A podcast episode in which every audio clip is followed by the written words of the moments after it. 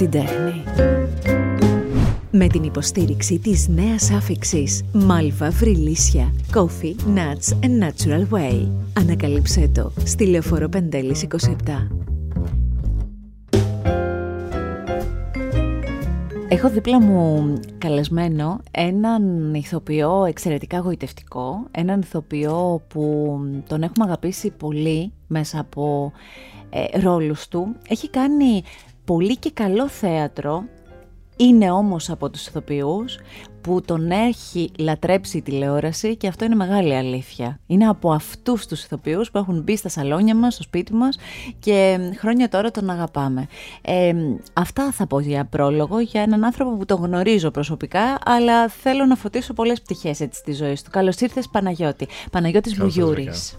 Γεια σας, καλησπέρα. Καλός πρόλογος, τον κρατάμε; Τον κρατάμε, καλώ Τον κρατάμε. Στο τηλέφωνο είπαμε ότι θα βρεθούμε γιατί έχουμε να τα πούμε 300 χρόνια, μου είπες. Ε, κάπου εκεί. και ξεκινήσαμε το εσύ που μένεις, μένεις ακόμη εκεί, εσύ που μένεις και τα λοιπά. Από εκεί το, το πιάνουμε. Ε, αυτό που είπα για ξεκίνημα, ωστόσο, είναι πολύ μεγάλη αλήθεια. Είσαι από αυτές τις περιπτώσεις των ηθοποιών και το ξεκινάω έτσι που δεν ξέρω αν ξεκινώντας τις σπουδές σου στην υποκριτική είχες στόχο να μπει στην τηλεόραση. Πάντως η τηλεόραση άνοιξε την αγκαλιά της και σε καλοδέχτηκε. Κοίτα, ναι, αυτό είναι μια μεγάλη αλήθεια. Ε, ε, τι να πρωτοπώ και εγώ τώρα, πού να το πιάσω. Ε, ωραία, θα πιαστώ λίγο από τον πρόλογό σου. Σε ευχαριστώ που το ανέφερες ότι έχω κάνει πολύ θέατρο. Ναι, είναι αλήθεια. Και αυτό δεν το γνωρίζει το ευρύ κοινό. Και με μια μικρή μου έτσι, απογοήτευση δεν το γνωρίζουν και πολλοί συνάδελφοι, mm-hmm. δημοσιογράφοι κτλ. Ε, θυμάμαι έτσι, χαριτολογώντας τώρα κάποια στιγμή, μου είχε κάνει μια ερώτηση ε, μια δημοσιογράφος σε μια συνέντευξη και μεταξύ άλλων μου λέει ε, πώς αισθάνεστε που δεν σας γνωρίζει το κοινό του θεάτρου; Wow. Λέω, και, και ξεκινάς και λες τις παραστάσεις. Ναι, όχι, εντάξει, ήμουν ευγενικός μαζί της και της λέω, ε, ξέρετε κάτι, νομίζω ότι δεν έχετε μελετήσει αρκετά το βιογραφικό μου. Ε, εν, ολίγης θέλω να πω ότι πραγματικά έχω κάνει πολύ θέατρο. Ίσως περισσότερο από όσο θα μου, ειδικά τα πρώτα χρόνια της ε, καριέρας μου, περισσότερο από όσο θα μου αναλογούσε για ναι. την ηλικία μου τότε και το διάστημα που, που ξεκινούσα, την πρώτη δεκαετία να το πω έτσι της, της καριέρας μου, γιατί τώρα κλείνουν τη δεύτερη. λοιπόν, ε, αλλά ε, και τα περισσότερα χρόνια αυτά ήταν και στο Εθνικό Θέατρο. Αλλά επειδή ακριβώς όπως είπες η, η τηλεόραση μου χάρισε απλόχερα και την επιτυχία και την αγάπη του κοινού. Ε, λίγο αυτό, εντάξει δεν ξέρω αν είναι καλό ή κακό, αυτό είναι ε, ε, επισκίασε λίγο την, ε, ναι. τη θεατρική μου καριέρα. Α, σε αυτά λοιπόν αναλυτικά θα έρθουμε. Εγώ ήθελα να το πω από την αρχή αυτό, γιατί η αλήθεια είναι ότι εγώ το είπα μόνο θετικά. Είσαι από τους ε, ηθοποιούς που αγαπήθηκαν πολύ. Ναι, ναι. Δηλαδή αυτό το, εγώ το βρίσκω μόνο καλό, γιατί μετά είναι στο χέρι σου το πώς θα το διαχειριστείς και πού θα το πας. Αυτή είναι η αλήθεια. Εντάξει, θα, θα συμφωνήσω μαζί σου, δεν θέλω να πω ότι... Αλλά και από την άλλη μεριά θα φιλοσοφήσω λίγο γενικότερα στη ζωή ότι εντάξει, ναι, σίγουρα είναι στα χέρια μας, αλλά και από την άλλη μεριά η ζωή είναι και απρόβλεπτη, είναι ναι. και αυτή που είναι. Δηλαδή, θέλω να πω πολλές φορές θα ήθελες να, να προσπαθήσεις να κάνεις και κάτι άλλο, αλλά να μην έρχεται αυτό. Και ε, πολλές, θέλει και μια, πώς να την πω, μια ταπεινότητα. Δηλαδή να, να τα δέχεσαι και τα πράγματα λίγο πώς έρχονται. Γιατί πολλές φορές όταν, επειδή μας αρέσει να εκθιάζουμε, ρε παιδί μου, την ατομική πρωτοβουλία, ότι δεν υπάρχει ε, δεν μπορώ, υπάρχει δεν θέλω. Άρα, ναι, άμα ναι. το θέλεις, θα το κάνεις. Και κάνετε και ακούμε και αυτές τις λίγο αμερικανόφερτες. Συγγνώμη, αυτή είναι η δικιά μου άποψη, αυτά τα αμερικανόφερτα λίγο τεχνικές αυτοβελτίωσης ότι κυνήγα τον όνειρό σου, κάνε τον όνειρό σου, είσαι τον όνειρό σου, ε, ονειρεύσου τον όνειρό σου και θα γίνεις τον όνειρό σου. Λοιπόν, ε, αυτό έχει και μια κακή πλευρά για μένα. Δηλαδή να, να χτυπάς τη γροθιά στον τοίχο προσπαθώντας δίθεν τάχα μου να πετύχεις κάτι που έχεις εσύ φανταστεί ή νομίζεις ότι είναι το καλύτερο ναι. για σένα και να μην εκτιμάς τελικά άλλα δώρα. Που σου έρχονται. Που σου έρχονται. Που, ε, πώς να το πω, δηλαδή... Να, αυτό τώρα που λέμε, ξέρεις, γιατί πάντα υπάρχει μια έτσι σχετική, ε, ε, να το πούμε έτσι, μια μικρή... δεν, δεν βρίσκω τη λέξη τώρα, πώς να το χαρακτηρίσω.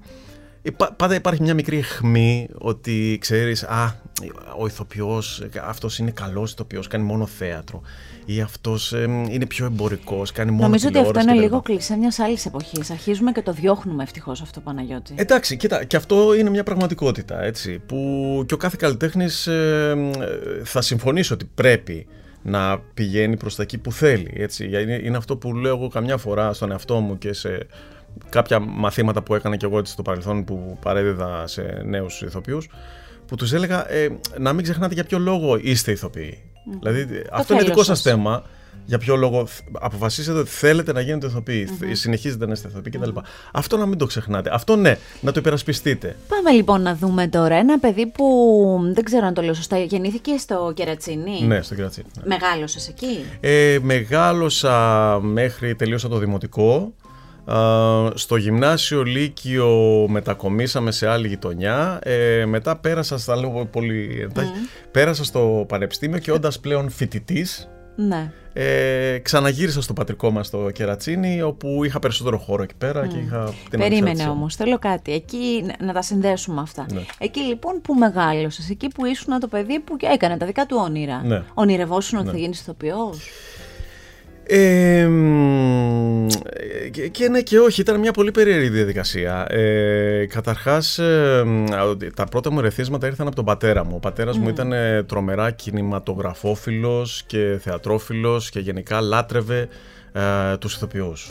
Ο οποίος όμως ε, η δουλειά του ήταν σχετική με την τέχνη. Όχι, καμία σχέση. Ε, και ο πατέρας μου έχει ένα περίεργο βιογραφικό. Τέλος πάντων ξεκίνησε ως ε, πλοίαρχος του εμπορικού ναυτικού, σπούδασε, ταξίδεψε, μπάρκαρε και κάποια στιγμή στα 30 του περίπου, γιατί από 20 χρονών είπε, Μικρός, ναι. ναι. τότε βγαίνανε πολύ νωρίς, καταλαβαίνεις, τα παιδιά ταξιδεύαν κτλ. Ε, στα 30 του περίπου αποφάσισε να ξεμπαρκάρει και να κάνει οικογένεια.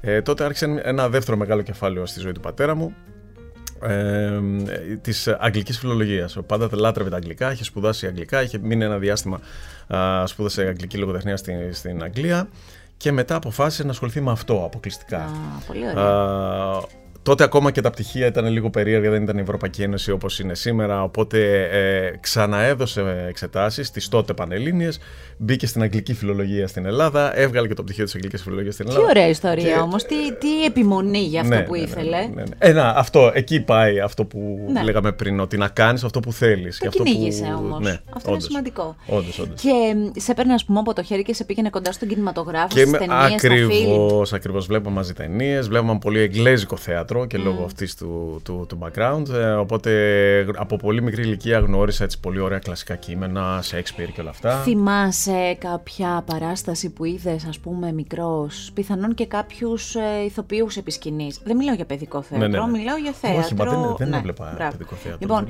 κάποιους ηθοποιούς. Είχα δει βέβαια τον Οδυσεβάχ, αυτό οφείλω να το ομολογήσω γιατί ήταν πάρα πολύ ωραίος. Ναι. ε, κάποιους ηθοποιούς λοιπόν που μπορεί να τους είδες επί σκηνής και αυτό που είδες να ήταν ένα μεγάλο μέγεθος και να ναι. αυτό. Κοίτα, αυτό γινόταν όσο επιτοπλίστων ε, με, το, με το αγγλόφωνο Ε, οπότε, γιατί αυτό το είχαν βρει οι γονείς μου σαν ένα πολύ ωραίο τρόπο να εξελίξουμε και τα αγγλικά μας, εγώ η αδερφή μου, να μάθουμε και τη γλώσσα κτλ. Οπότε συνήθως ε, βλέπαμε πολλές θεατρικές παραστάσεις αγγλόφωνες όμως, τις βλέπαμε, ξέρω εγώ, μαγνητοσκοπημένες και κάτι τέτοιο. Οπότε ε, γινόταν αυτό που λες, αλλά κυρίως με τους ηθοποιούς, ε, τον Derek Jacobi ας πούμε, που παίζανε Shakespeare και τα λοιπά.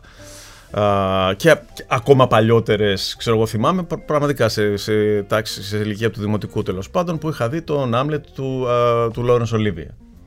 Ε, που λοιπόν, ε, ένα παιδί τώρα, ξέρεις, όλο αυτό κάπως το έπαιρνε μέσα του. Ναι, απλά στη δική του διάσταση. Ναι, βέβαια. απλά επειδή γινόταν μέσα από μια πολύ φυσιολογική διαδικασία. Δηλαδή δεν ήταν σαν κεραιვნό ενεθρία, ότι ναι, ναι, ναι, τι είναι ναι. αυτό τώρα. Ήταν ναι, μια, φυσι... μια ζήμωση και πήγαινε okay, εκεί. ναι, ότι ναι, είναι μέσα στην καθημερινότητά μας, ας πούμε. Το έτσι. Οπότε, γιατί εξ αρχής τελειώνοντας το Λύκειο δεν οδηγήθηκες προς αυτές τις σπουδές και πήγες σε πιο τετραγωνάκια ναι. Νομίζω το φυσικό. Στο φυσικό. Στο ναι, φυσικό. Αυτό τώρα δεν είναι λίγο κόντρα.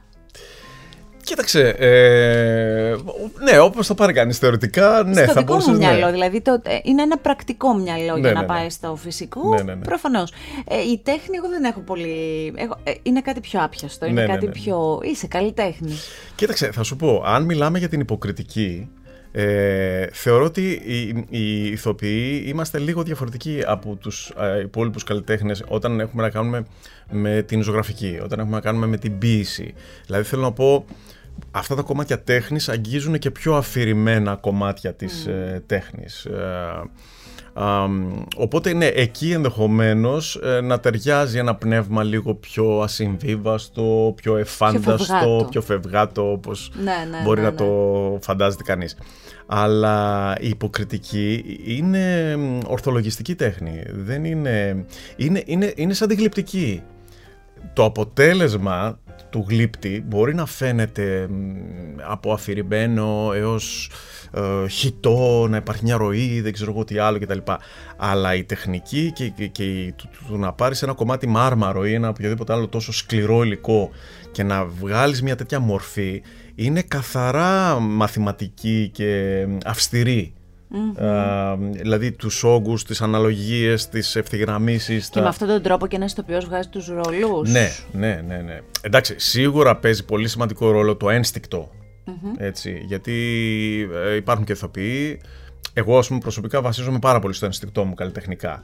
Α, πέραν της τεχνικής και των τεχνικών που έχω μάθει και έχω αφομοιώσει και τις οποίες τις εμπιστεύομαι πάρα πολύ. Ε, αλλά είναι το ένστικτο που με κάνει να τις εμπιστεύομαι. Δηλαδή να καταλαβαίνω τη λογική τους και να λέω Ναι, βέβαια αυτό κατάλαβα. είναι πάρα πολύ σωστό, ναι έτσι πρέπει να γίνει. Ε, στη σχολή, στη σχολή του Κώστα Καζάκου, Ναι, αν δεν κάνω ναι, ναι, λάθος. Ε, υπήρχαν καθηγητές που σε ενέπνευσαν; Ε, ναι, φυσικά, φυσικά. Ε, μ, καταρχάς να πω αυτό, ότι ε, μ, το σύστημα, η, η- η Ελλάδα δυστυχώς, παρόλο που ε, εφήβραμε το θέατρο. Εντάξει, το θέατρο γεννήθηκε στην Ελλάδα, έτσι. Υπάρχει αυτή η παράδοση, υπάρχουν τα σωσμένα κλασικά κείμενα της αρχαίας τραγωδίας και περισσότερα κείμενα κτλ, ποιητικά κείμενα, οτιδήποτε. Ε, μ, αλλά δυστυχώς τεχνικά μιλώντας έχουμε χάσει κάποιους κρίκους. Δεν ξέρω τώρα αυτό πώς συνέβη, γιατί συνέβη και τα λοιπά. Ίσως κάποιος ιστορικός, ιστορικός τέχνης και τα λοιπά. Ε, δεν έχει κατα... ε, Στην Ελλάδα δεν έχουμε καταφέρει να έχουμε μια συγκεκριμένη σχολή υποκριτικής, ε, τέχνης, θεάτρου κτλ. κτλ.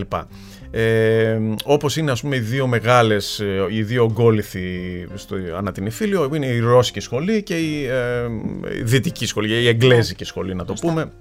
Σε Η διάφορες Αμε- μορφές τέχνης. Ναι, η Αμερικάνικη είναι ένα κράμα της Ρώσικης και της Εγγλέζικης. Είναι Εγγλέζοι ηθοποιοί με το method acting, ας πούμε, προήλθε από τον α, α, Μίκαλ Τσέκοφ κτλ. κτλ. Λοιπόν, ε, οπότε στην Ελλάδα δεν υπάρχει μια συγκεκριμένη ε, σχολή. Ε, υπάρχει μια αυτοδίδακτη κατάσταση και μια όπως το αντιλαμβάνεται κα- ο καθένας με σπουδαία παράδοση δηλαδή έχουμε σπουδαίους ηθοποιούς μ, που το ένστικτό τους και η, η αντίληψή τους πραγματικά έβγαλε διαμάντια και οκ από εκεί και πέρα όμως ε, το τι θα πάρει η επόμενη γενιά είναι μέσα από μια αρκετά ρευστή διαδικασία δεν είναι λίγο ταξινομημένα τα πράγματα κανον, κανονικοποιημένα ξέρω Ναι. εγώ επιστημονικά δομημένα. Δομημένα. Έτσι. Οπότε ως εκ τούτου λοιπόν δεν υπάρχουν και οι ανάλογες σχολές. Η κάθε σχολή για μένα, γιατί καμιά φορά με ρωτάει κάποιο παιδί σε ποια σχολή Πού να, να πάω. πάω. τι Αυτά. Μμ. Και ε, εντάξει, δεν θεωρώ ότι υπάρχει κάποια σχολή η οποία κάνει καλύτερη δουλειά από κάποια άλλη. Απλά είναι θέμα ε, σε ποια χρονιά θα τύχεις, ποιοι δάσκαλοι, ε, ποιοι ε, Ποιοι άνθρωποι είναι θα αυτοί είναι οι εκεί. δάσκαλοι λοιπόν Τη δεδομένη χρονιά. μεγαλώνοντας- Ναι, ποιοι είναι αυτοί οι δάσκαλοι λοιπόν μεγαλώνοντας και κλείνοντας όπως λες Ναι, τη ναι. δεύτερη Ναι, ναι. δεκαετία στη δουλειά. Ναι. Ε, που δεν μπορείς να τους διώξεις Ναι, ναι. από τη μνήμη σου, που αυτά που σου δώσανε ήταν πρίκα. Κοίτα, ε, εκεί ήθελα να καταλήξω ότι στη σχολή ε, ε, του Κώστα Καζάκου ε, που είχα την τύχη να μαθητεύσω ε, ήταν, επειδή το, η σχολή ιδρύθηκε τότε, δηλαδή τη χρονιά που έτυχε εγώ να δίνω και να θέλω να μπω σε Να μια δεις. σχολή, ιδρύθηκε η σχολή του Κώστα Καζάκου. Οπότε ο Κώστας Καζάκος τότε ε, είχε επιλέξει την αφρόκρεμα των δασκάλων. Ήταν όλοι ένας και ένας. Α, το Γιώργο Μανιώτη που μας άνοιξε τα μάτια διάπλατα Και στη που έχεις και δραματουργία. συνέχεια με τον ε, Μανιώτη στην ε, παράσταση. Ναι, έτσι, ναι, θα το σίγουρα, πούμε. σίγουρα, στο Ναι. Λάκκο της Απαρτίας. Ε, μετά όλοι οι ηθοποιοί και, και μιας παλιότερης γενιάς από το τέχνης Μμ. α, που μας δώσανε πράγματα απίστευτα. Ε, ας πούμε τώρα μου έρχεται μια ο Σοφοκλής Πέπας που είχα την τύχη να τον γνωρίσω τότε, να τον έχω δάσκαλο. Και με τον οποίο επίσης βρεθήκατε θεατρικά. Με τον οποίο επίσης πάλι συνέχεια. Ο οποίος, ε, οφείλω να ομολογήσω, ε, Θεός χωρέστον, τον έχουμε χάσει, έχει φύγει από κοντά μας. Ήταν και ο άνθρωπος ουσιαστικά που με έβαλε στο θέατρο. Δηλαδή χάρη σε αυτόν Ξεκίνησα με το που αποφύτησα. Να, δώσω ένα στοιχείο για το Σοφοκλή Πέπα. Είναι εντελώς άσχετο με όλο αυτό το θεατρικό που λες, αλλά δείχνει κάτι και κάτι θα σας ε, κλικάρει. Επειδή είμαι εκφωνήτρια και αγαπώ να ξέρετε η κάθε φωνή ποια είναι. Τη φωνή του Παπαστρούμφ την έχετε στα αυτιά σας; Ο Σοφοκλής Πέπας. Ναι, αυτή, η βραχνή... Ε, ξέρεις, είναι ορισμένα πράγματα ναι, που ναι. έχουν μείνει. Ο Σοφοκλής Πέπας λοιπόν, ηθοποιός με πολύ ωραία πορεία ναι, και θεατρική και σε σύριαλ τον έχουμε αγαπήσει, αλλά ήταν και αυτό, ήθελα έτσι ναι. να το αναφέρω. Έκανες είναι... πολύ καλά, γιατί αυτό. Ηθοποιοί κάνουν πολλά πράγματα. Ακριβώ. Να τους εκτιμούμε. Ακριβώς. Και δείχνει ρε παιδί μου με πόση αγάπη πρέπει να τα κάνουμε όλα. Ναι, ναι. ναι. Και τελικά αυτό που είπες και στην αρχή δεν υπάρχουν στεγανά. Ή τουλάχιστον για τον καλλιτέχνη δεν πρέπει ναι, να υπάρχουν ναι. στεγανά. Εντάξει, χρειάζονται καμιά φορά λίγο οι ετικέτες για να μας βάζουν ένα μπούσουλα, ξέρω εγώ κάπως κάπου, αλλά μην, είμαστε, μην τις ναι. ακολουθούμε και τυφλά. Δεν είναι. Κάτι, κάτι, θα, θα προσθέσω και το άλλο. Κάτι. Επειδή και εμένα, εγώ είμαι λάτρης και των κόμικ και γενικά mm. όλου αυτού του κόσμου του υπέροχου. Ε, είχε δανείσει τη φωνή του και σε έναν άλλο πολύ λατρεμένο ήρωα, τον ε, Captain Haddock από τον Τεντέν. Ο Σοφοκλής. Ναι, ναι, ναι, Αυτό δεν το ήξερα. Μου έχει ναι, μείνει ναι. ο. Ήταν ο κλασικός Παπαστρούφα. Βασικά νομίζω ταιριάζει και το παρουσιαστικό του, επειδή είχε ένα πολύ ωραίο μουσι ο Σοφοκλής. Οπότε το βάζανε πάντα, ό,τι χαρακτήρες είχε μουσι. Ήταν το κολούσαν. Έκανε και αυτό στη φωνή του, πήγαινε μπροστά. Ε, και βγαίνεις από τη σχολή και νομίζω ότι η τηλεόραση έρχεται, και θα σε πάω πρώτα στην τηλεόραση για να αφήσω το θέατρο ναι. στη συνέχεια. Η τηλεόραση λοιπόν έρχεται σύντομα στη ζωή σου. Ήρθε όχι πολύ σύντομα, ούτε ήρθε νομίζω σε μια κατάλληλη στιγμή. Δηλαδή, με το που βγαίνω από τη σχολή, ε, κατευθείαν ο Σοφοκλής ο Πέπας ε, με συστήνει γιατί τότε η, η Ξένια Καλογεροπούλου η, μόλις είχε γράψει και πρωτοανέβαζε το σκλαβί. το σκλαβί στο θέατρο Πόρτα. Μιλάμε τώρα για έτος 2000. Ε, τώρα θα, θα πάω στο θέατρο αφού το πας έτσι. Το σκλαβί τώρα. Άλλη περίπτωση που ναι. από εκεί βγήκατε πολύ σημαντικοί ναι, ναι, ναι. νέοι ηθοποιοί. Ναι, το ναι. νέοι, ας μου επιτρέψεις με την έννοια της γενιάς, βγήκατε Όχι, μαζικά μόλις, έτσι. Μα, ναι, ναι μόλις είχα βγει από τη σχολή. Ναι, δεν, ε, το σκλαβί, τι περίπτωση, έλα πες μου τότε για Ξένια Καλογεροπούλου. Ε, η Ξένια Καλογεροπούλου βέβαια είναι γνωστός στον κλάδο μας, να το πω έτσι, ότι πάντα επέλεγε. Δηλαδή δεν ήταν μόνο οι, οι ηθοποιοί που βγήκαμε από τη συγκεκριμένη παράσταση, που ήμουν, ας πούμε, εγώ, ο Πέτρος Λαγούτης, εγώ, η Μπρέμπου ε, και άλλοι πολύ καλοί συνάδελφοι, οι οποίοι όμως δεν ήταν πρωτοεμφανιζόμενοι. Αυτό θέλω να πω. Εννοούσα εμάς ναι. που ήμασταν πρωτοεμφανιζόμενοι. Ε, Οπότε ε, πάντα όλοι ξέραμε ότι η, Ξένια Καλογεροπούλου διαλέγει τους ηθοποιούς της έναν και έναν και ε, σχεδόν δεν υπάρχει ε, ηθοποιός που τη, τη σήμερα ημέρα να τον γνωρίζουμε, να τον αγαπάμε, να τον έχει φιλοξενήσει. Έχω δει πολλούς από αυτούς που έχεις ναι, ναι, φιλοξενήσει, να μην ναι, πω όλους, που να μην είχαν βγει από την Ξένια Καλογεροπούλου. Δηλαδή... Ε, θέλω να μου πεις λοιπόν, περίμενα, αυτό θέλω. Θέλω να μου πεις νεαρός και mm. νεαρός ηλικία εννοώ και πρέπει να πας για να... Γιατί μου λέει ο Λαγούτης ότι έπρεπε να πάει στο σπίτι για να τον δεις σαν κορμοστασιά, να δεις, σήκω να δω πόσο ψηλός είσαι κτλ. Έκανε άλλη διαδικασία ο Πέτρος. ναι, δεν ξέρω. για πες λίγο εσύ την επαφή με την. Με την κυρία Καλογεροπούλου. Ε, κοίτα, εμένα σου λέω, με, έρχεται ο Σοφοκλής ένα πρωί, ήμασταν σχολείο, ακόμα ήμασταν στις εξετάσεις πτυχιακές, δεν είχαμε τελειώσει δηλαδή. Και μου λέει, να σου πω, μου λέει, ε, ψάχνει η κυρία Καλογεροπούλου ένα νέο ηθοποιό για ένα συγκεκριμένο ρόλο, ένα καινούριο έργο που γράφει κτλ. κτλ. Εγώ τη σύστησα, της είπα πρότεινα εσένα, θεωρώ ότι κάνεις πολύ για αυτό το ρόλο κτλ. κτλ να πας να τη συναντήσεις. Οπότε επικοινωνώ μαζί της και τηλεφωνικά ορίζουμε ένα.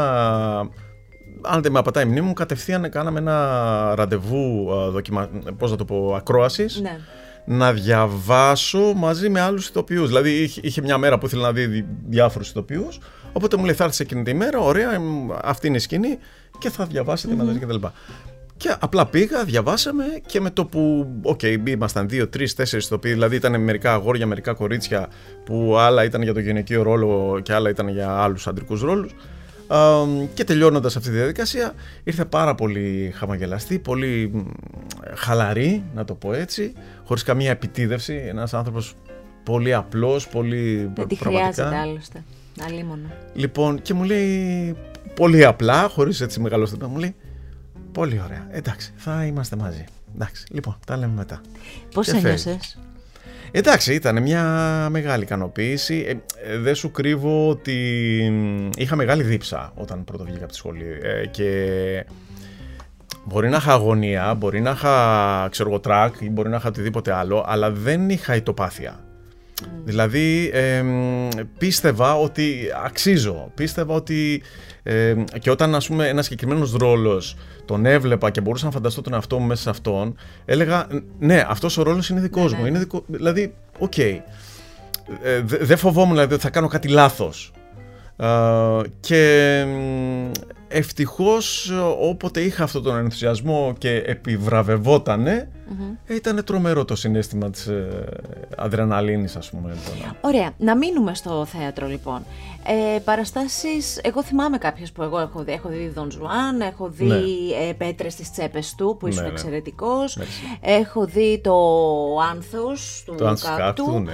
Ε, υπάρχουν παραστάσεις που μέσα σου έχουν μείνει έτσι για τους δικούς σου λόγους. Εκτός από το σκλαβί, το βάζω στην άκρη το σκλαβί. Κοίταξε. Ε, και το λέγω της αμαρτίας βεβαίως, ναι. μου και γι' αυτό που ναι, ναι, ναι, μιλήσαμε και πριν, έτσι με μια μικρή αναφορά. Κοίτα, αυτό είναι μια συνηθισμένη ερώτηση ε, που μου λένε και στην τηλεόραση, μου λέει κάποια, υπάρχει κάποια σειρά που ξεχωρίζεις. Εγώ όμως θέλω να ξέρω γιατί. Όχι, εγώ θέλω για, για το θεατρικό. Γιατί, συγγνώμη, ναι. υπάρχουν κάποιες φορές που μου λέει κάποιος ότι μου άρεσε πάρα πολύ το έργο, ας πούμε. Ναι, ναι, Κάποιες άλλες όμως μου άρεσε πάρα πολύ όλο αυτό που έζησα και στα καμαρίνια με τους ηθοποιούς και γι' αυτό μου έχει μείνει αυτή η παράσταση. Με αυτή τη λογική το ρωτάω. Ε, θέλω να πω ότι υπήρξα πάρα πάρα πάρα πάρα πάρα πάρα πάρα πάρα πάρα πολύ τυχερός στο ότι ποτέ δεν ε, εκτός εντάξει, δηλαδή μια περίπτωση που είναι επιβεβαιώνει τον κανόνα να το πούμε και έτσι okay. ε, μια εξαίρεση που επιβεβαιώνει τον κανόνα ε, δεν έπαιξα ποτέ κάποιο ρόλο ή δεν υπήρξα σε κάποια παράσταση ή σε, κάποιο, έτσι, σε κάποια δουλειά που να μην το ήθελα. Mm. Εννοώ που να μην το ήθελα ναι, να ναι, είμαι ναι, εκεί και να παίξω αυτό το ρόλο. Οπότε με αυτή τη λογική δεν μπορώ να σου ξεχωρίσω κάτι ότι ναι ξέρω εγώ έπαιξα τον Άμλετ και αυτό ήταν σπουδαίο. Εντάξει, μετά έχω κάνει και κάποιες άλλες παραστάσεις. Ναι, ναι, άρα έχουν ίδια σημασία. Οπότε, ναι, οπότε κάθε δουλειά, οπότε, είτε ήταν ο ρόλος, όπως λες, ήταν ένα σπουδαίο έργο, ήταν ένας σπουδαίος σκηνοθέτης, ε, ακριβώς υπήρχε πολύ μεγάλος που θα είμαι σε αυτή τη δουλειά και θα, θα, θα παίξω το συγκεκριμένο ρόλο. Από εκεί και πέρα, ε, η κάθε πραγματικά δουλειά που έκανα έπαιξε, ε, ε έπαιξε το ρόλο της για το ποιος είμαι, για το ποια είναι η ταυτότητά μου πλέον ως καλλιτέχνης, ως άνθρωπος, ε, πώς σταδιοδρόμησα και τι έφερε στη ζωή μου. Οπότε... Ε, αυτό όλο που έκανες με τους γονείς σου, με το αγγλικό θέατρο, ναι. με αυτή την παιδεία, με όλο ναι, αυτό, ναι. φαίνεται και στις επιλογές σου τις ε, θεατρικές. Δεν έχει παρεκκλίνει πολύ. Ωραίο είναι, για καλό το λέω. Κοίτα, να, αυτό πάλι και εκεί ήμουν τυχερός. Δηλαδή, πραγματικά που. Ενώ φοβόμουν και εγώ κάποιες στιγμές ότι. Γιατί λέω τώρα, να, που σου είπα πριν για δημοσιογράφο μου με ρώτησε ότι Α, μα δεν ήξερα το θεατρικό σας βιογραφικό κτλ. Και φοβόμουν κάποιες στιγμές μήπως αδικηθώ από κάποιον θεατρικό σκηνοθέτη θεωρώντας ότι ε, δεν θα μου δείξει εμπιστοσύνη για να αναλάβω ένα ρόλο κλασικό. Γιατί κυρίως το κλασικό θέατρο μου αρέσει και αυτό το λατρεύω. Ε, αλλά και εκεί ήμουν πάλι τυχερός. Δηλαδή και, και στο απόγειο, να το πω, της τηλεοπτικής μου mm καριέρας, όταν πραγματικά η τηλεόραση, ενώ τα χρόνια πριν την οικονομική κρίση, πριν το 2010, το 2000 με το 2010 που ήταν μια χρυσή δεκαετία τηλεοπτικά, ε, πάλι με εμπιστευόντουσαν. Ε, δηλαδή ο Γιώργος ο Μιχαηλίδης μου έδωσε να παίξω αστρόφ στο Θειοβάνια, στο πλευρό του α, Σοφοκλή Πέπα. Ε, μετά ο Γιώργος ο Μιχαλακόπουλος. Ε, πάλι με πήρε στο πλευρό του στον Ντά. Τι μέγεθος, ναι, δηλαδή, μεγάλο. Σπουδαίος και σπουδαίο έργο και σπουδαίο. Δηλαδή μου έδωσε τον πρωταγωνιστικό ρόλο. Ουσιαστικά τον, τον Ντά, δηλαδή. Άρα δεν είναι μόνο τύχη, ας μου επιτρέψεις, είναι και άλλα μαζί και η τύχη, καλές στιγμές. Ε, το είπες και πριν λοιπόν. Ξεκινάς με τα τηλεοπτικά και. Ωραία, ναι, για, δε, δεν απάντησα από την. Ξεκινάω λοιπόν το 2000 από την Καλογεροπούλου. Ναι. Πέρασε λοιπόν μια πενταετία εκεί, όπου αμέσως μετά την Ξένια Καλογεροπούλου, μετά στο σκλαβί, είμαι στο Εθνικό Θέατρο, mm-hmm. στην πραγματική σκηνή. Οπότε έμεινα εκεί μια πενταετία ολόκληρη. Uh, ήταν τότε ακόμα διευθυντής ο, ο Νίκος Κούρκουλος. Mm-hmm. Μεγάλη τύχη να τον γνωρίσω κιόλας προσωπικά, να υπάρχει μια τέτοια γνωριμία στη ζωή μου. Ε, Μετά ήρθε λοιπόν η πρώτη μου τηλεοπτική πρόταση. Δηλαδή ήρθε ουσιαστικά το 2004 προς 2005. Σε μια παράσταση που έπαιζα στην πειραματική στο Εθνικό Θέατρο. Ήρθε τυχαία, ήθελε να δει κάποιον, κάποια άλλη συνάδελφο, η Μιρέλα ναι. Παπαεκονόμου, ναι. Η οποία ήταν ουσιαστικά η, η ιέρια της Η Μιρέλα ε, Παπαϊκονόμου, αν έπρεπε να πεις με πέντε λέξεις να ναι, χρησιμοποιήσεις. Ναι, ναι. Για τη Μιρέλα Παπαϊκονόμου, ποιες θα έβαζες σε μια σειρά αυτές τις λέξεις; Ε, κοίτα, ουσιαστικά ήταν ο άνθρωπος που. Ε, ε, Πώς να το πω. Ε, έγραψε με χρυσά γράμματα την, την δραματική. Ε, το δραματικό σύριαλ της ελληνικής τηλεόρασης. Δηλαδή, ναι. δεν ξέρω τι άλλο να πω. Δηλαδή, πραγματικά, τα, τα, τα, ήταν ο άνθρωπος με το χρυσό ραβδάκι. Δηλαδή θέλω να πω ό,τι σειρά έπιανε στα χέρια της η Μιρέλα. Ήταν γνήσια. Ω συνεργάτη θα; Α, υπέροχη, δεν το συζητάω. Υπέροχη. υπέροχη. Πάρα πολύ. Πάρα πολύ. Δηλαδή ήταν στο γύρισμα κάθε μέρα, ε, να είναι δίπλα στον ηθοποιό, να, να μιλάει μαζί του, να ξέρει δηλαδή, να, φυσικά να σου λέει τι σκέφτηκε για το ρόλο, αλλά να, να θέλει να σε ακούσει και να βλέπει τι θες, μια ιδέα δικιά σου και να σου λέει ναι, OK, okay, προχώρα, κάν' το έτσι. Ε, απίστευτο. Ε, ε, είναι, ρε παιδί μου, ε, είναι κάποιοι άνθρωποι που πραγματικά καταλαβαίνεις. Για, για, ξαναπάμε λοιπόν στην προηγούμενη κουβέντα. Για ποιο λόγο είναι σε αυτή τη δουλειά. Αυτό.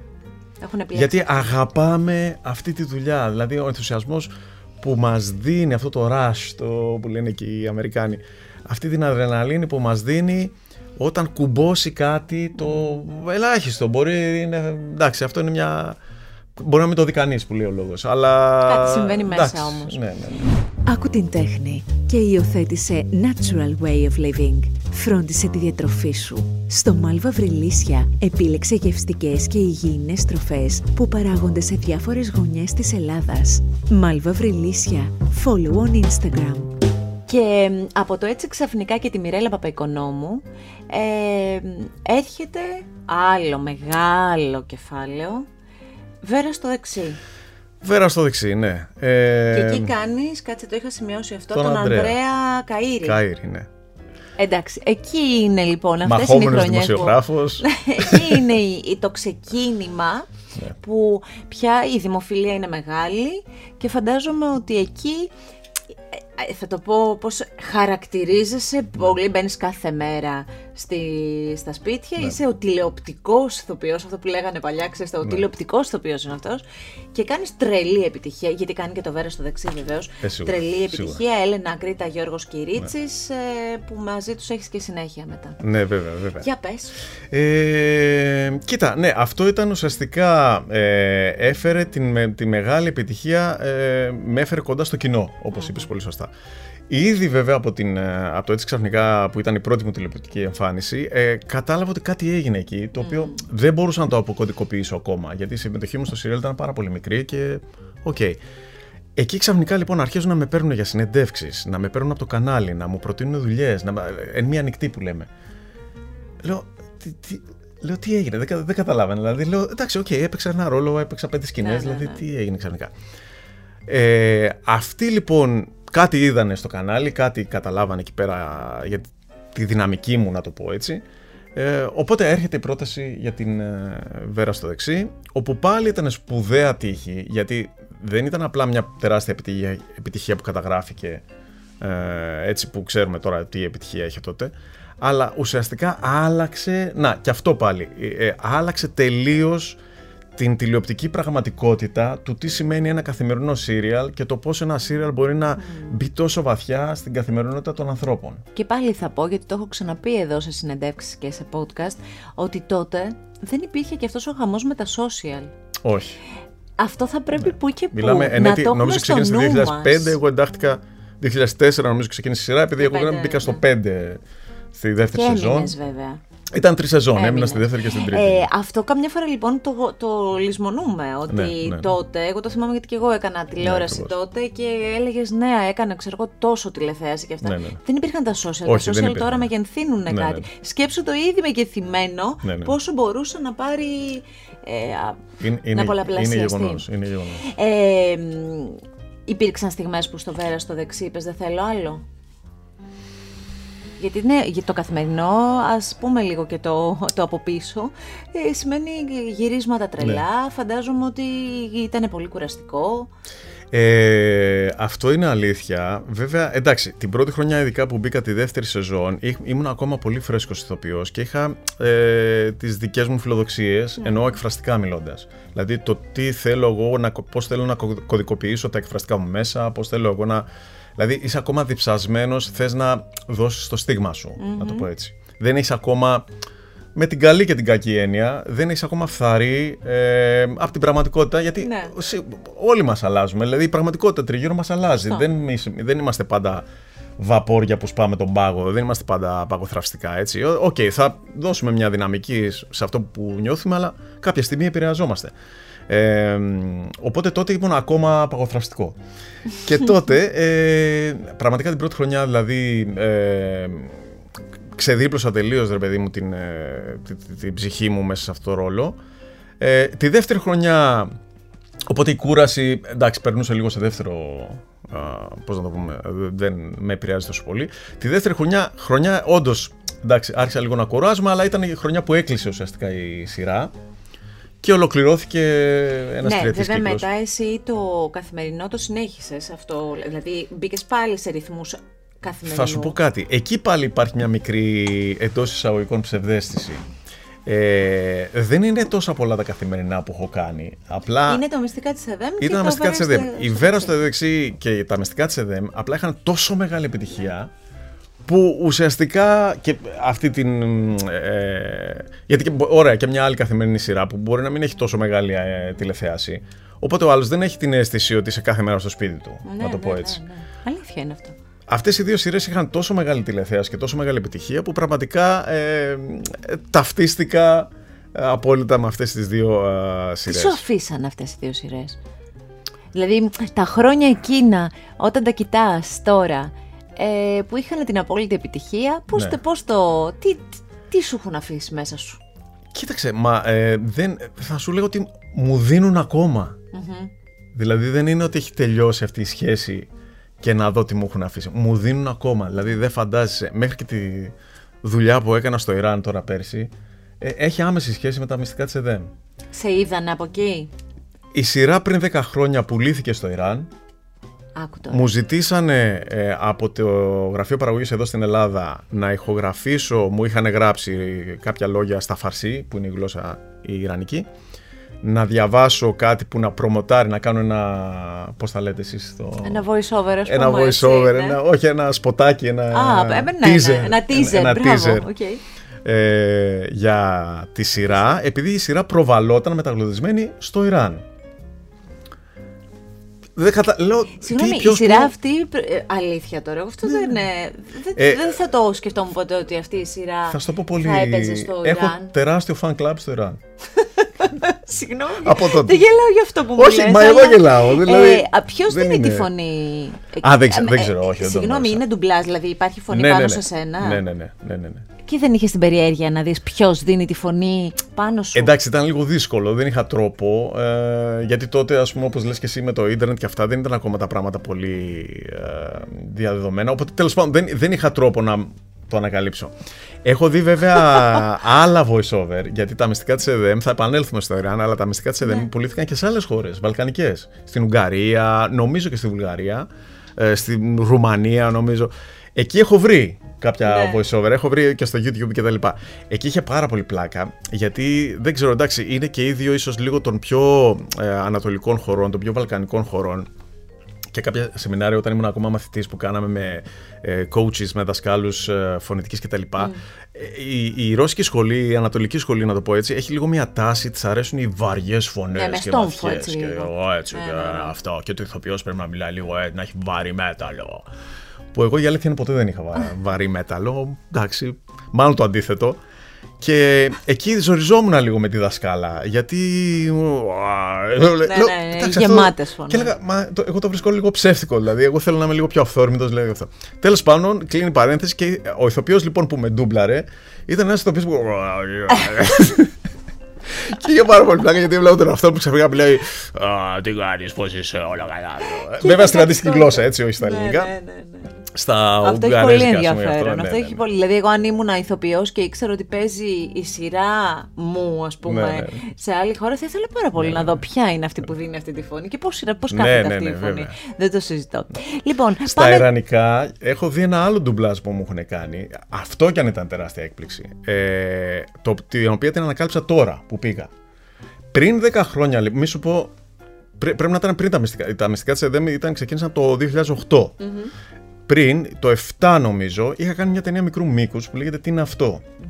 Είναι 5 λεπτά όλα και όλα, αλλά αυτή η ταινία πραγματικά κυκλοφόρησε πάρα πολύ στο δια- δια- δια- διαδίκτυο, γιατί είχε ένα πάρα πολύ συγκινητικό θέμα. Τη σχέση ε, ενός γιου με τον πατέρα του και ένας σπουργίτη. Α, θα το δω αυτό. Όσοι γιατί το έχουν δεν δει έχω- θα το δεν ξέρουν, έχω θα, δει αυτό. θα το δείξω. Να, εδώ είμαι αδιάβαστη. έχει κυκλοφορήσει διεθνώς, έχει μεταγλωτιστεί σε 500 γλώσσες, έχει υποτιτλιστεί στις υπόλοιπες 500. Πραγματικά δεν. δηλαδή, εντάξει, καταλαβαίνω για ποιο λόγο έκανε τόσο μεγάλη επιτυχία. Γιατί είναι πολύ συμπυκνωμένο, πολύ μικρό, πολύ συναισθηματικό και πολύ όμορφο. Ναι. Ε, μ, οπότε, ε, με το που πήγα στο Ιράν, ανακάλυψα ότι αυτό το συγκεκριμένο ταινιάκι είχε κάνει τρελή επιτυχία στο Ιράν εδώ και 10 χρόνια.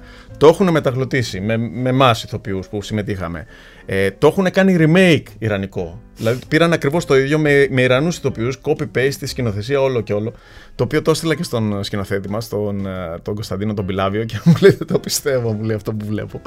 Ε, όπου εκεί, ναι, άκουσα τη φωνή, του, φωνή; του ηθοποιού που πάλι ήταν κάτι παρόμοιο, ξέρεις. Ε, Παναγιώτη, για πάμε λίγο σε αυτό που κάτι έχουμε καταλάβει, κάτι έχουμε δει. Δεν έχουμε πολύ Ναι. καταλάβει, να σου πω την αλήθεια. Ναι. Και είναι μια καλή ευκαιρία λίγο Ναι, ναι, να ενημερωθούμε. Ε, εσύ ταξίδεψες στο Ιράν Ναι, ναι. Ναι. ε, και έκανες, συμμετείχες σε κάτι που έχει και ένα μεγάλο μέγεθος. ναι. Ε, Αλλά θέλουμε, εγώ δηλαδή θέλω πολύ να καταλάβω ακριβώς τι είναι αυτό. Λοιπόν, θα προσπαθήσω να το, να το πω έτσι λίγο συμπυκνωμένα, γιατί φοβάμαι ότι όταν μιλάω γι' αυτό γίνομαι λίγο φλίαρος και υπερα- υπεραναλυτικός. Λοιπόν, είναι μια τεράστια παραγωγή, είναι η μεγαλύτερη ε, παραγωγή του Ιράν όλων των εποχών.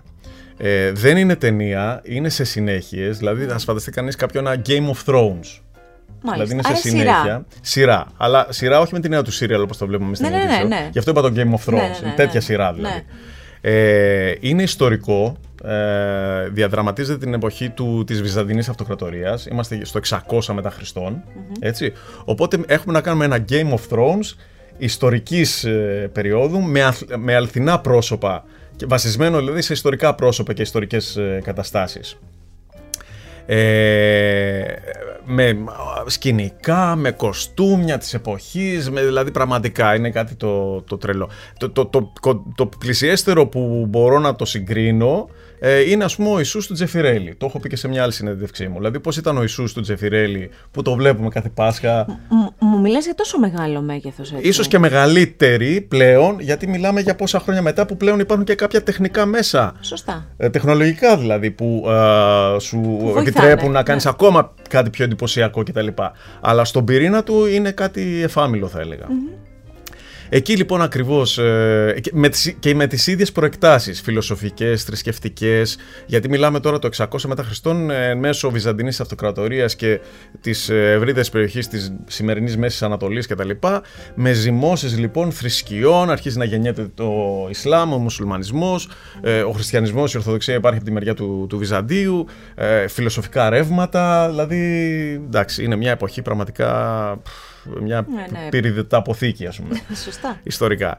Λοιπόν, και μ, εκεί λοιπόν χρειάστηκαν έναν. ε, Εγώ υποδίωμαι τον Φωκά, ένα ιστορικό πρόσωπο του Βυζαντίου, ο οποίος ε, μ, ήταν στις τάξεις του στρατού, ήταν εκατόνταρχος ε, μ, στον, στο στρατό του, Βυ- του Βυζαντίου, ο οποίος στη, στην πορεία, ούτε λίγο ούτε πολύ, κάνει ένα πραξικόπημα, γιατί έτσι γινόταν και η διαδοχή στο Βυζάντιο, έτσι δεν το εφήβρα εγώ, Ναι, ο δικός ναι, μου ναι. χαρακτήρας.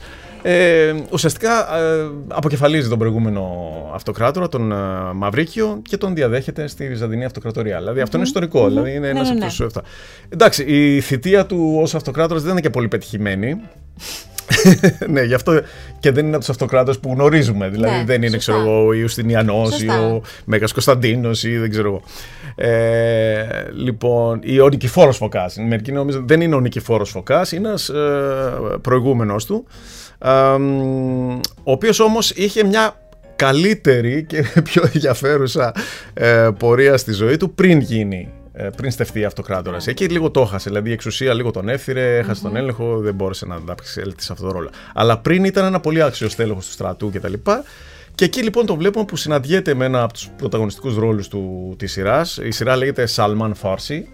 Σαλμάν είναι ένα ιστορικό πρόσωπο, ο οποίος ακριβώς είχε ε, θρησκευτικές ανησυχίες και φιλοσοφικές και ανακάλυψε το, και το χριστιανισμό από τη μία, το μουσουλμανισμό από την άλλη, προσπάθησε να καταλάβει τι προσφέρει μία θρησκεία, τι προσφέρει η άλλη κτλ. κτλ. Και συναντιόνται κάπου εκεί αυτοί οι δύο χαρακτήρες μέσα σε πολέμους, μάχες, διάφορα όλα αυτά που μπορεί να φανταστεί κανείς. Και ε, ουσιαστικά η, πώς να το πούμε, η κέρια στιγμή της γνωριμία αυτής ήταν γιατί εγώ τους σώζω τη ζωή. Γίνεται ένα τρομερό ναυάγιο. Αυτό πραγματικά το γύρισμα ήταν κάτι συγκλονιστικό. Ε, εκεί πάλι δηλαδή ήταν σαν να βλέπεις το ναυάγιο του Τιτανικού όπως το έχουμε δει στην ταινία αλλά να το σκεφτούμε με ένα ξύλινο πλοίο της εποχής ε, δηλαδή απίστευτα γυρίσματα σε, σε διαστάσεις. Περίμενε, έχω απορίες. Ναι, ναι. Πολλές απορίες, πρέπει να τις βάλω σε μία σειρά. Μα γι' αυτό και εγώ προσπάθησα κάπως ναι, να το μαζέψω. Ωραία, αλλά... ωραία, μισό. Τώρα, ναι. να, για να καταλάβω. Ναι. Ε, ψάξανε κάποιον Έλληνα ηθοποιό. Προφανώς μιλώντας και ελληνικά, σωστά; Ναι, είμαστε, μιλάω ελληνικά στο ρόλο. Ε, Έλληνα ηθοποιό και πώς έγινε η επιλογή και αυτός ο Έλληνας ηθοποιός; Είναι ο Παναγιώτης Μπουγιούρης.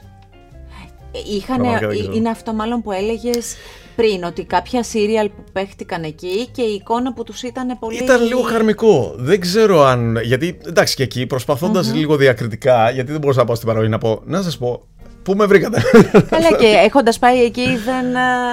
Ναι, δεν κάπου ξεκινήσαμε, ναι, ότι ήταν ένα τέτοιο μέγεθος που ξεκινήσαμε να κτλ. Αλλά προσπαθώντα.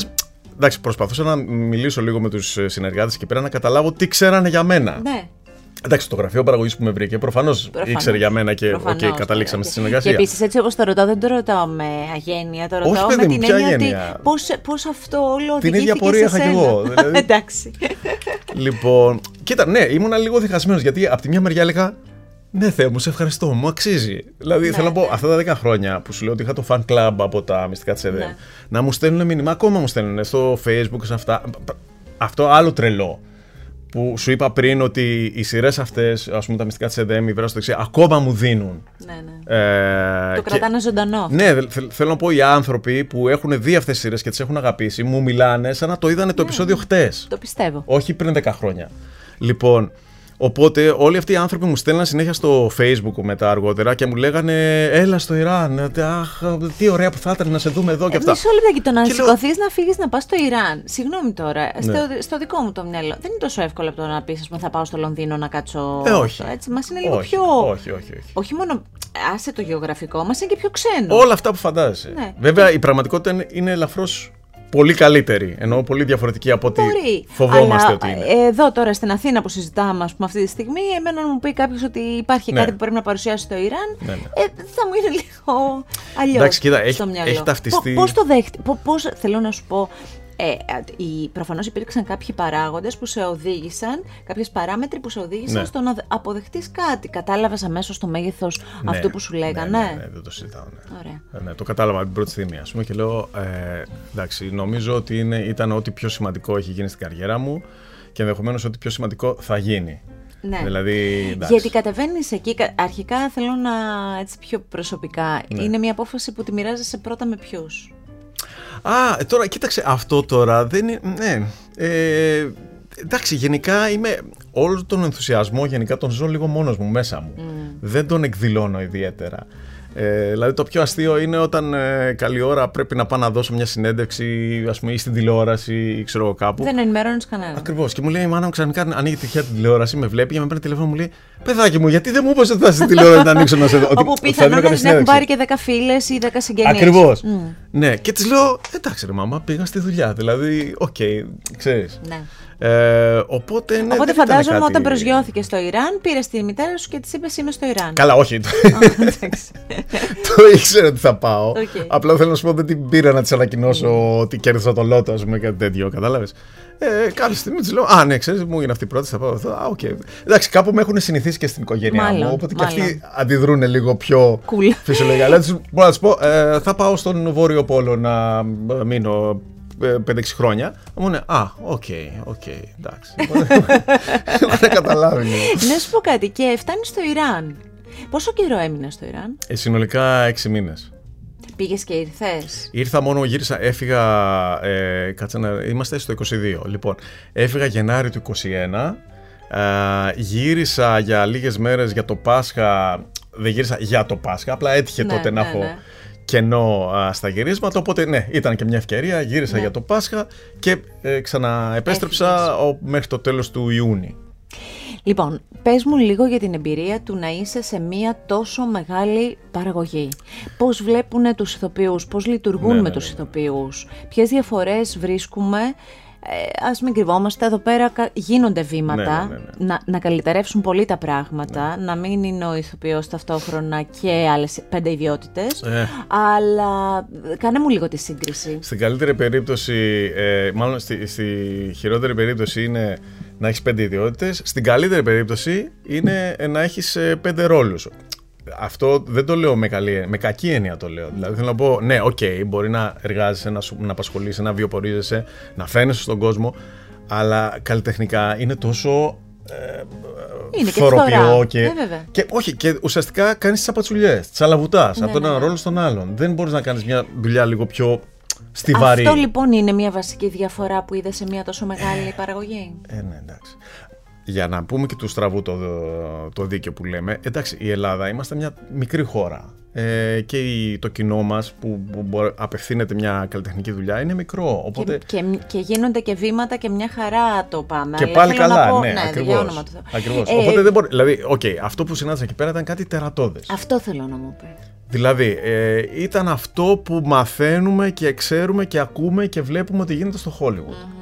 Οπότε ε, ε, ήμουνα έτσι σε μια γωνία και είχα μείνει με το σαγόνι η- ημίκλειστο. Δεν θα λέγαμε μέχρι κάτω, κράταγα και ένα επίπεδο. Ναι. Και μου λέγω. «Α». Δηλαδή θέλω να πω, είχες 500 ειδικότητες, πήγαινε το πρωί 6 ώρα. Να σε βάψουν, να σε ντύσουν, να φ- φροντίσουν μέχρι το τελευταίο κουμπάκι που για να- η στολή ήταν πιστό αντίγραφο της εποχής, ε, ραμμένο, ε, ε, γνήσιο, αυθεντικό, λες και τη βρήκανε σε κάποιο παλιό ε, μπ- μπ- Σεντούκι. σεντούκι ή κα- συλλήσανε κάποιον αρχαίο τάφο και βρήκανε τα, τις, παρα- τα πραγματικά ρούχα κτλ. Ε, τα, τα σκηνικά, η κομπάρση προσεγμένη μέχρι την τελευταία λεπτομέρεια, το σανδάλι, το έτσι, το αυτό. Δηλαδή ένα, ένα απίστευτο συνεργείο, κρού ας πούμε. Ε, με γερανούς, με κάμερες που να...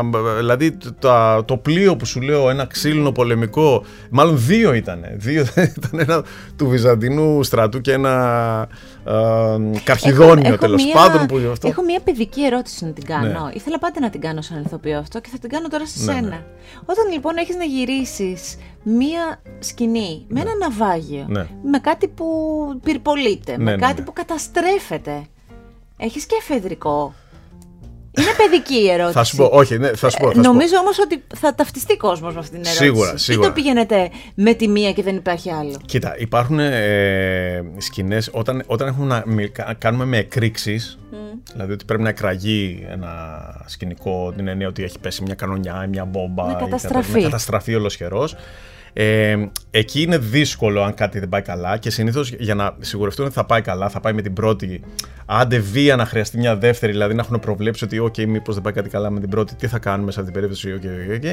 Συνήθως αυτό που προσπαθούν να κάνουν είναι να βάλουν πολλές κάμερες πάρα πολλές κάμερες τριγύρω, οπότε να έχουν πάρει όλες τις δυνατές γωνίες και όλες τις δυνατές λήψεις και να έχουν πολύ υλικό να χρησιμοποιήσουν για να μην. ε, ή να καλυφθεί κάποιο λάθος ή να εκμεταλλευτούν μια άλλη γωνία που θα τους δώσει υλικό.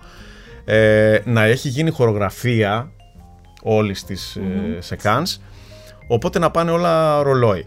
Εκεί είναι λίγο πιο δύσκολα τα πράγματα όταν μιλάμε για ολοσχερή καταστροφή. Ε, στην προκειμένη περίπτωση με το ναυάγιο, ουσιαστικά ήταν λίγο πιο εύκολα τα πράγματα. Βέβαια, ε, δεν είναι και τόσο απλό, γιατί να, λέμε και, και στην τηλεόραση καμιά φορά λένε, ας πούμε, εντάξει μόνο σιγά, μπάγια, θα το ξανακάνεις. Δεν είναι τόσο απλό, είναι ένα, ένα σύστημα, μια μηχανή.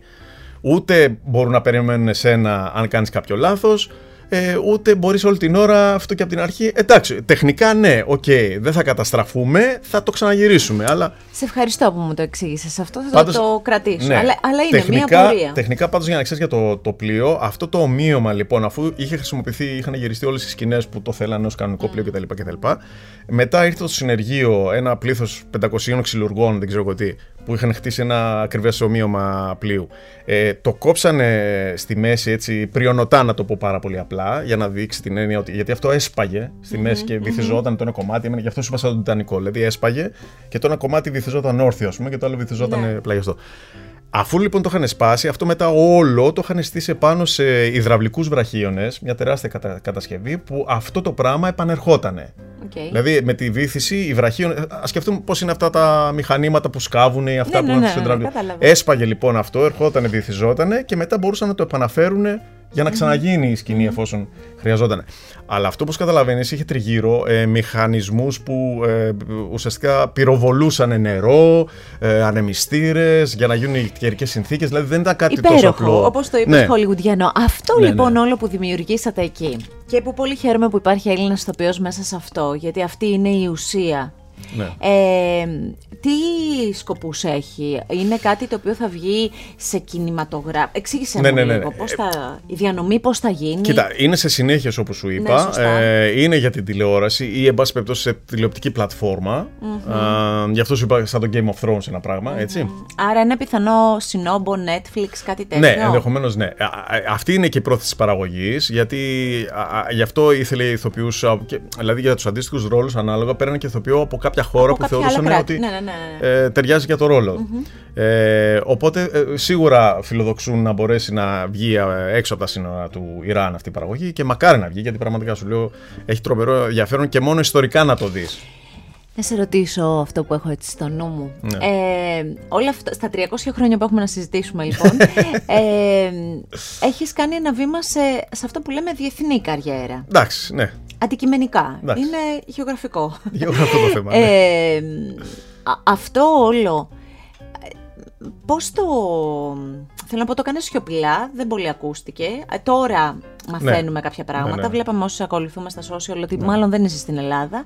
Τώρα λοιπόν γυρνώντα. Δεν, δεν μπορούσα και να δημοσιεύσω πολλά πράγματα. Πολλά. Γιατί δεσμευόμουν από την παραγωγή που δεν ήθελε να ανεβάζω, δηλαδή να κάνω κάποιο selfie ή κάτι από το γύρισμα backstage που λέμε που δεν θέλανε, μου λέγανε δεν θα ανεβάσεις. Πώς το νιώθεις λοιπόν αυτό; Και ε, έναντι και πολλών άλλων συναδέλφων που έτσι θα ναι. το φωνάξουν και λίγο παραπάνω ένα βήμα.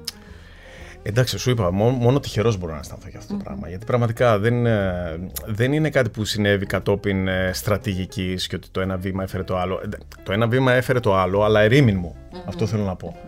Ε, γι' αυτό λέω αισθάνομαι πολύ τυχερός. Ε, δεν είναι δηλαδή ότι είχα πάει σε ένα φεστιβάλ, γνώρισα έναν παραγωγό. Μετά την επόμενη χρονιά αυτός ο παραγωγός μου μίλησε για μια με έστειλε σε ένα casting και με αυτό το casting γνώρισα. Δεν είχε ναι. γίνει με αυτή τη στρατηγική έννοια. Είναι, είναι, είναι πράγματα που τα οποία συμβαίνουν στη, στη ζωή μου και στην καριέρα μου, ε, τα οποία όταν τα βλέπεις προς τα πίσω, βλέπεις ότι ναι, σωστό, δηλαδή έχουν έρθει και έχουν κουμπώσει τα κομμάτια, αλλά δεν είναι ότι εγώ είχα επέμβει και είχα προκαλέσει εγώ απλά αυτό που έκανα ήταν να είμαι πιστός σε αυτό που αισθάνομαι ότι πρέπει να δώσω ως καλλιτέχνης.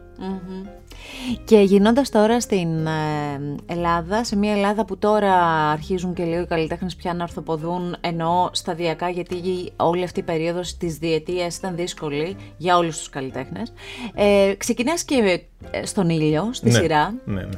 Ε, είσαι στα γυρίσματα εκεί. Μου έλεγες ότι είσαστε και μια πολύ ωραία παρέα και μια πολύ αξιοπρεπής και ωραία ε, περίπτωση. Καλά τα λέω. Ναι, το, είναι το λιγότερο που μπορώ το να λιγότερο. πω. Ε, γιατί και αυτό δυστυχώς δεν είναι πάντοτε. Ενώ θα έπρεπε να είναι αυτονόητο, δεν είναι. Ναι, ναι, ναι. ναι, ναι. Αλλά... Μια πολύ ωραία δουλειά, μια ναι, ναι, πολύ ωραία έτσι, συνέχεια σε όλα αυτά που κάνεις. Ε, τι επόμενο θα ήθελες, τι δεν έχεις κάνει μέχρι τώρα και θα το ήθελες; Στο κόμμα της δουλειάς σου. Θα σου πω, εγώ αυτό που πάντα αποζητούσα στη δουλειά μου από το σημείο 0 μέχρι σήμερα είναι πάντα οι εναλλαγές. Δεν ε, επαναπαύομαι στις δάφνες μου, ούτε θεωρώ ότι ε, α, ναι, τώρα σημαίνει ότι αυτό πρέπει να κάνω μόνο αυτό ή να φτιάξω αυτό το, το προφίλ ή να πουλάω τώρα λίγο μούρι παραπάνω γιατί mm. αυτό θα με πάει εκεί και θα μου... Ε, ε, θεωρώ ότι ε, εγώ λατρεύω την κάθε στιγμή που μπορώ να μεταβολίζω Δηλαδή, αυτό είναι το ρήμα που με εκφραζει Να μεταβολίζω το ρόλο μου Ανεξαρτήτως αν αυτό απευθύνεται σε ένα τεράστιο κενό, σε ένα πιο μικρό κενό, αν είναι ένα θέατρο δωματίου, αν είναι θέατρο 500 θέσεων, δεν ξέρω, χιλίων, δεν ξέρω. Ε, και αυτό θέλω. Θέλω εναλλαγές. Δηλαδή να μπορώ να, να έχω εμπειρίες η οποία η μία να έχει την ιδιαιτερότητα.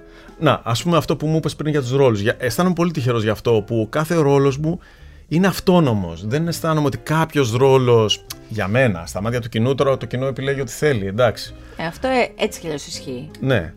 Ε, αλλά εγώ δεν μπορώ να ξεχωρίσω ένα ρόλο ή μια δουλειά να πω ότι ναι, εντάξει, έκανα αυτές τις δύο-τρει δουλειές που εντάξει, ανάξιες λόγου τώρα. Αλλά ναι, έχω κάνει και αυτούς τους δύο ρόλους, ρε παιδί μου, καταπληκτική. Εντάξει.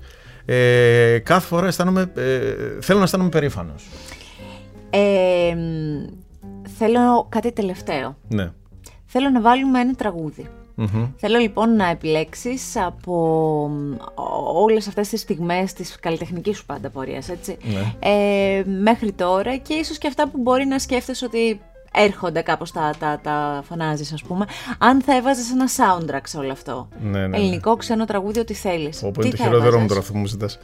Ε, δεν, δεν ξέρω, δεν ξέρω πραγματικά. Είναι Τι θα ήταν όμως, θα ήταν κάτι δυναμικό, θα ήταν κάτι πιο ήπιο, θα ήταν... Ε, Τι θα ήταν, τουλάχιστον αυτό.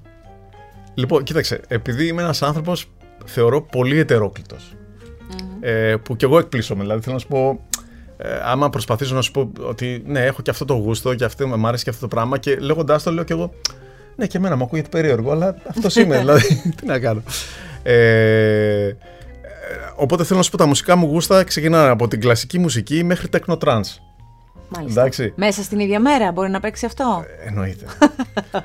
Οπότε πραγματικά αυτό που θα, με, που θα λάτρε, που θα έβαζα ας πούμε, είναι, να ας πούμε Φερρυπίν, είναι μια διασκευή σε dance κομμάτι, σε trance,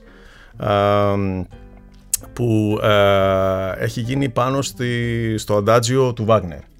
Ένα κλασικό κομμάτι το οποίο όμως το πήρε ο Τιέστο, που ήταν ναι, ο DJ που είχαμε ναι. στους Ολυμπιακούς Αγώνες, και έκανε μία τέκνο διασκευή του. Ωραία. Ε, είναι ένα κομμάτι το οποίο το λατρεύω και αφού με ρωτάς λοιπόν, νομίζω αυτό. ότι αυτό συνδυάζει όλη αυτή την, την τρέλα και την πολυπλοκότητα που νιώθω ότι έχω. Έτσι θα κλείσει λοιπόν αυτό το επεισόδιο με αυτό. Θέλω να σε ευχαριστήσω πάρα πολύ. Ήταν πολύ κατατοπιστικό αυτό το επεισόδιο Art Podcast, γιατί είπες, τουλάχιστον εγώ πρώτη φορά άκουσα τόσα πράγματα και για το κομμάτι του, του Ιράν ναι. και της επαφής σου με τον κινηματογράφο και με αυτό το μέγεθος που συζητούσαμε. Ε, θέλω να συνεχίσεις έτσι, ακριβώς αυτό το ωραίο και να μετά από όχι 300 αλλά λιγότερα χρόνια που να ξανασυνεχθούμε, να έχουμε πολλά και ενδιαφέροντα νέα πράγματα να πούμε. Να είσαι καλά. Σε ευχαριστώ πολύ. Εγώ ευχαριστώ. Αυτό το Art Podcast και κάθε επεισόδιο μπορείτε με ένα κλικ στο artpodcast.gr να το απολαύσετε και βεβαίως σε όποια από τις δημοφιλείς πλατφόρμες επιλέγετε εσείς για να ακούτε podcast.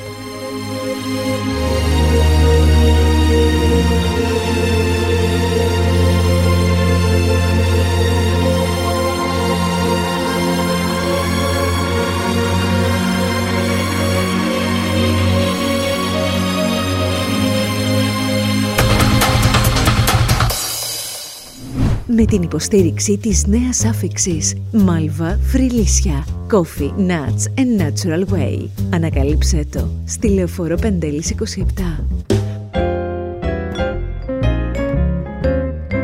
Ακού την τέχνη. Art Podcast με τη Γιώτα Τσιμπρικίδου.